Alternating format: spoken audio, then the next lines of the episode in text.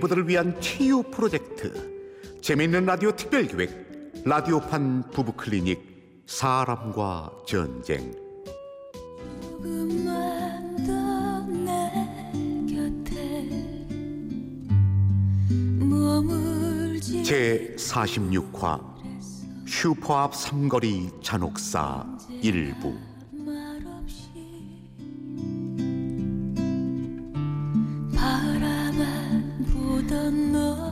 우리 딸이 벌써 이렇게 커서 시집을 간다니. 네 아버지 살아 있었음 얼마나 좋아했을까. 엄마는 이 좋은 날 왜 울려고 그래? 오늘 상견례 날이거든. 아이 식장에서 네 손잡아줄 사람이 없어 섭섭해서 그랬지. 하, 네 아버지가 그렇게 험하게 갈 줄은. 에이, 걱정 마. 결혼할 때 그이랑 같이 입장하기로 했어. 최서방 같은 사람 없다.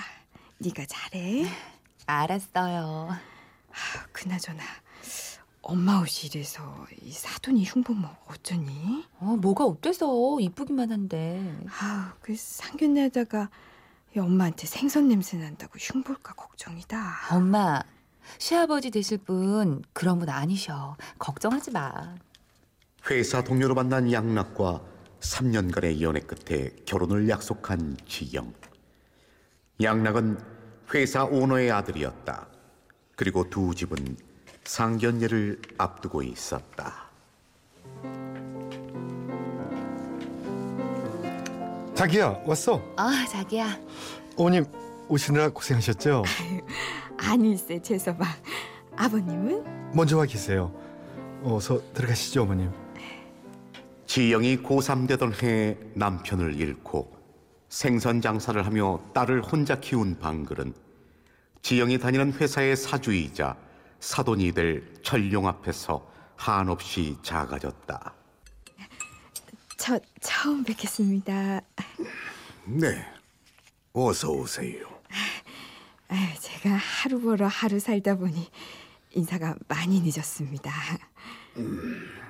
애들이 이런 사이인 줄은 저도 며칠 전에 알았습니다. 아, 뭐라 감사를 드려야 할지. 아, 기업 장학금으로 대학에 보내주신 것도 감사한데, 아, 졸업하고 회사에 채용도 해주시고, 아, 이렇게 예쁘게 봐주시니 뭐. 워낙 민지영 씨가 인재니까 그런 거죠. 야 아버지 민지영 씨가 뭐예요? 이제 며느리 될 사람인데. 며느리? 난 오늘은 간단하게 식사하는 자리라고 해서 나왔다만 아버지 아유, 네, 네, 그럼요. 아, 상견례는 아직 이르지요. 네, 사장님. 상견례 자리는 한순간에 그냥 식사 자리가 됐고 분위기는 찬물을 끼얹은 듯 차가워졌다. 하지만 밀려도 너무 밀리는 지영의 집안.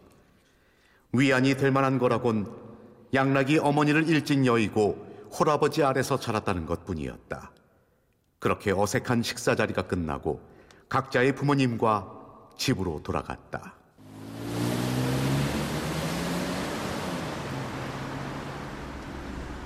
아버지 정말 너무하세요. 시끄러.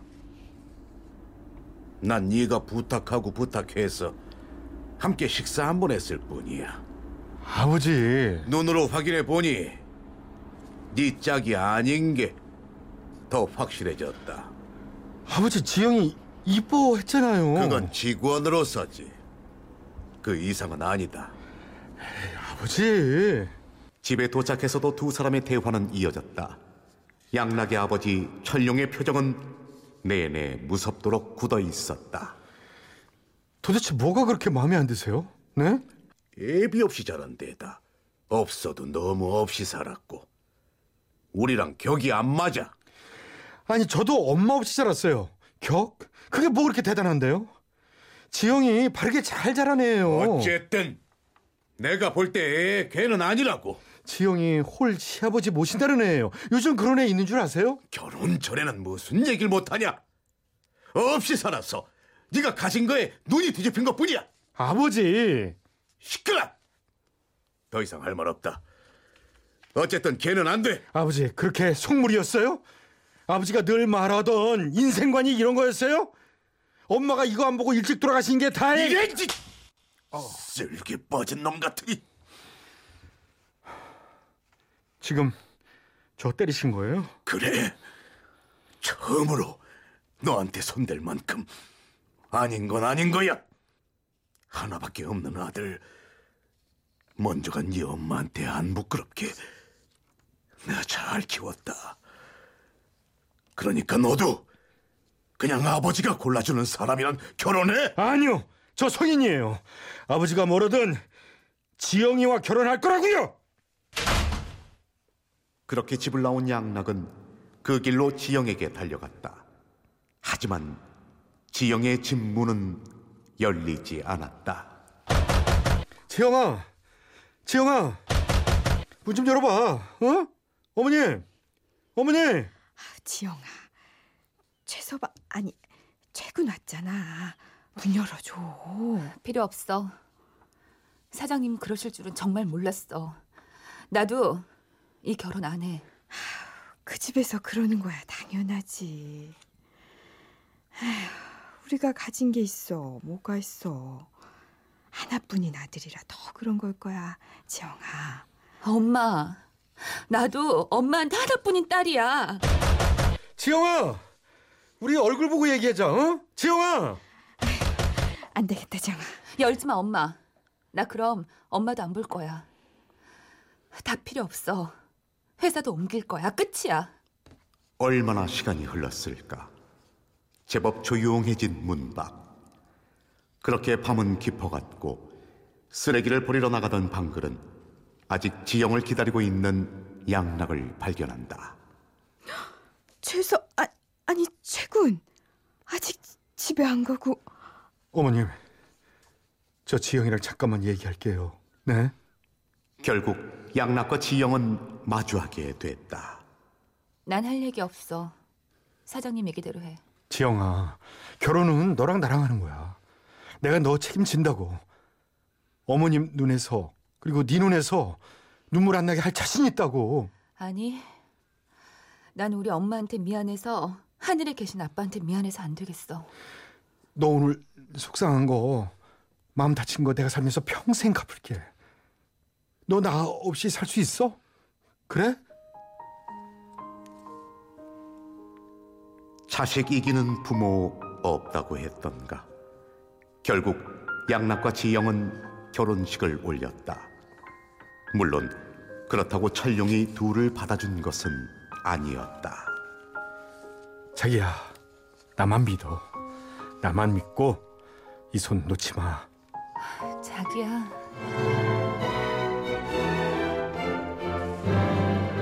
둘은 행복했다. 분가해서 바로 아기도 가졌고 시아버지를 쏙 닮은 아주 예쁜 손녀딸 철순도 태어났다. 철룡은 여전히 지영을 밀어냈지만 자신을 쏙 빼닮은 손녀 철순은 내심 이뻐하는 눈치였다. 아버지, 철순이 데리고 왔어요. 응, 할부지 뺑뺑. 철수는 할부지를 따당해. 철수는 할부지를 따당해. 따랑해. 따랑해. 따랑해. 따랑해. 철수는 할부지를 따랑해. 봐요, 따당해, 아버지. 따당해. 이러니 안 이쁠 수가 있을까? 눈에 넣어도 안 아픈 손녀 철순이었다. 뺑뺑. 아버지, 요즘 애들 빠르다 빠르다 하더니 우리 철순이 벌써 변성기 온 거 있죠? 맞아요, 아버님. 목소리도 아버님 같아요. 왜 어떻게 손녀가 나를 닮아? 아버지 저 입꼬리 올라가는 거 봐. 그렇게 봄이 오는 듯했다. 지영에겐 여전히 냉정했지만 시간은 흘러 결혼 4년 차에 접어들었고 4년 동안 한 번도 양락의 집에 들르지 않았던 철룡은 손녀 철순이를 보러 새로 이사한 집을 찾아가는데 가만 가만히 좀 제대로 찾아온 건가? 이 근처가 맞는 것도 같은데 아이고 이제 저 신축이라 그런지 내비게이션에도 안 나오고 아 저 저기요 길 좀 물읍시다. 저 제라 아파트가 어느 쪽인지 아, 제라 아파트요? 쭉 가시면 슈퍼업 삼거리 나오는데요. 거기서 우측으로 꺾어서요. 다음 사거리에서 좌회전하시면 보일 거예요. 아, 그래요. 고마워요, 아가씨. 아, 슈퍼 앞 삼거리라. 슈퍼 앞 삼거리. 슈퍼 앞 삼거리. 어! 이, 이, 이, 여기 여기서 잠깐 노래 한 곡 듣고 이어가겠습니다. 아직도 소리를 듣고 아직도 너의 손길을 느껴 오늘도 난 너의 흔적 안에 살았죠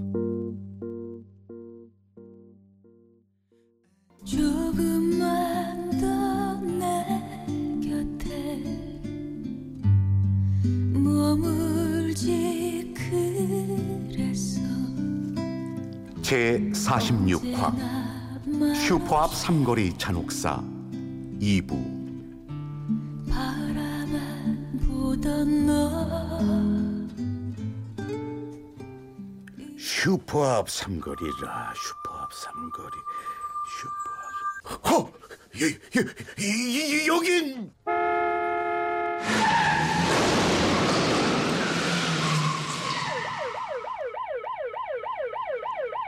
철룡은 그렇게 양락의 집을 찾아가다가 슈퍼 앞 삼거리 근처에서 쇼크로 사고를 당하는데 병원으로 달려온 양락과 지영 큰 쇼크를 받으신 것 같아요. 다행히 수술은 잘 마쳤습니다. 그럼 생명에는 지장 없는 거죠? 아, 하지만 뇌출혈이 커서 몸에 마비가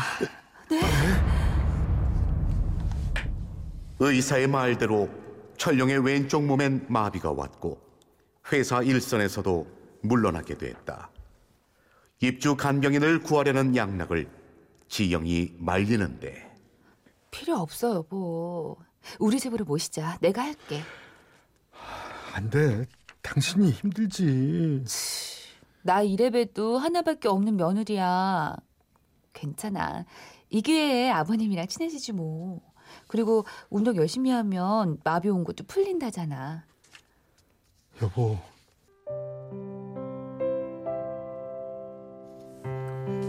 이런 효부가 있을까? 지영은 집에 모셔와 열심히 아버님을 수발했지만 그럴 때마다 돌아오는 건 이런 반응이었다. 아버님, 팔 운동 한 번만 더 해보세요. 자, 이렇게. 너 같은 거 필요 없어. 보내줘. 나 좀 그냥 냅둬. 이게 다 너 때문이야. 그래요. 저 때문이에요. 그러니까 한 번만 더 해보세요. 네? 에이. 어우, 우리 아버님 화끈하시네. 기운이 넘쳐서 금방 회복하겠어요.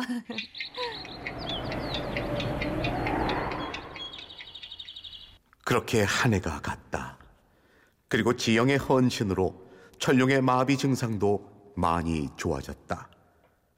여느 때와 마찬가지로 검진을 하러 간 어느 날, 또 한 번의 충격적인 소식을 접하게 되는데, 뭐라고요? 암이라고요? 이제 겨우 회복 중이신데 아, 아, 암이라고요? 유감입니다. 췌장 쪽이라 너무 늦게 발견됐어요. 앞으로 길어야 6개월 정도.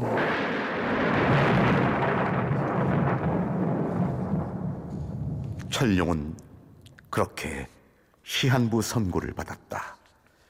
그리고 이를 아들 양락보다 지영이 더 슬퍼했다. 생존율 3%란 말에 항암을 포기하고 집으로 오게 된 철룡. 자신의 살 날이 얼마 남지 않음을 알게 된 후부터 지영을 바라보는 눈빛이 따뜻해졌는데 그렇게 또 시간은 지나 3개월쯤 지났을 무렵 야윌 대로 야위어 말조차 힘들어진 어느 날이었다.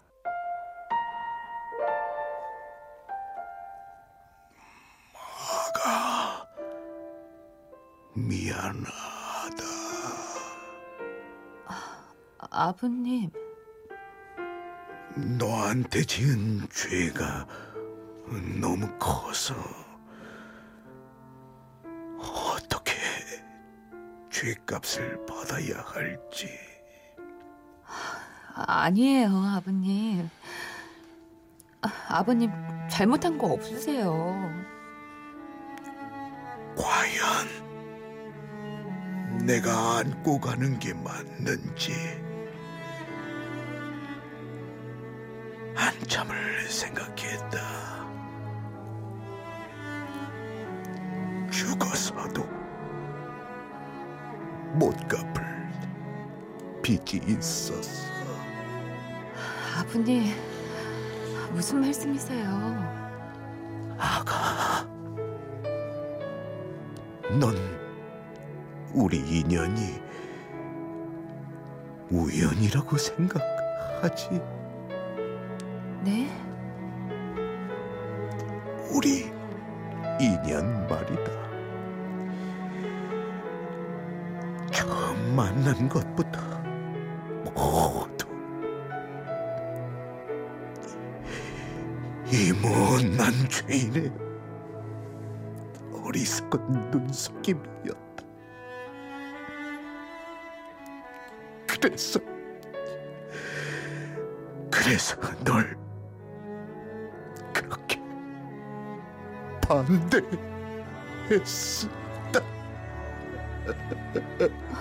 그게 무슨... 이어서 나온 철룡의 얘기는 너무도 끔찍했다. 10년 전 지영이 고3 때 지영의 아버지를 치고 도망간 뺑소니 범이 바로 자신이었고 우연히 그 장소를 지나가 쇼크로 쓰러졌단 얘기였다. 말도 안 돼. 그땐 음주 상태였고 이제 막 커가는 사업장과 세상에 홀로 남을 양락이가 눈에 밟혔어. 그래도 그래도 죽을 줄은 정말 거짓말. 거짓말이죠. 아버님, 아니죠. 나를 용서해 달라고는 못하겠다. 아니야, 아니야. 난 죽어서도 용서를 못 받겠지. 거짓말. 거짓말.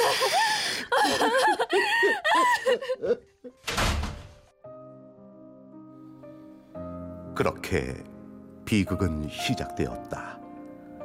그 길로 집을 나와버린 지영과 며칠 후 지영을 찾아온 양락.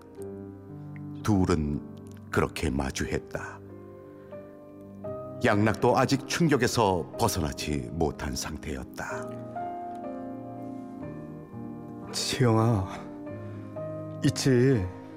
우리 더 이상 안 되는 거 당신도 알지? 무슨 말을 해야 될지 모르겠어. 근데 지영아, 나 당신 없이 못 살아. 철순이도 당신 찾고. 지영아, 내가 평생 갚을게. 죽을 때까지 갚을게. 우리 아버지 돌아가시면 그러긴 너무 멀리 왔잖아. 우리 아버지 그렇게 길에서 돌아가셨어. 살림밖에 모르던 우리 엄마 하루아침에 생선 장사하시면서 나도 우리 아버지 용서 못해. 나도 죽을 것 같다. 이제 길어야 3개월이야. 우리 아버지 돌아가시면 내가 너한테 평생 갚으면서 살게. 평생 속죄하면서 그렇게 살게. 난 당신 볼 때마다 아버지 생각날 거야. 당신 볼 때마다 혼자 돼서 고생하던 우리 엄마. 아버지 무덤가에서 맨날 통곡하던 우리 엄마 생각날 거야. 우리 여기까지 하자. 나 먼저 일어설게. 지영아, 제발, 지영아, 지영아.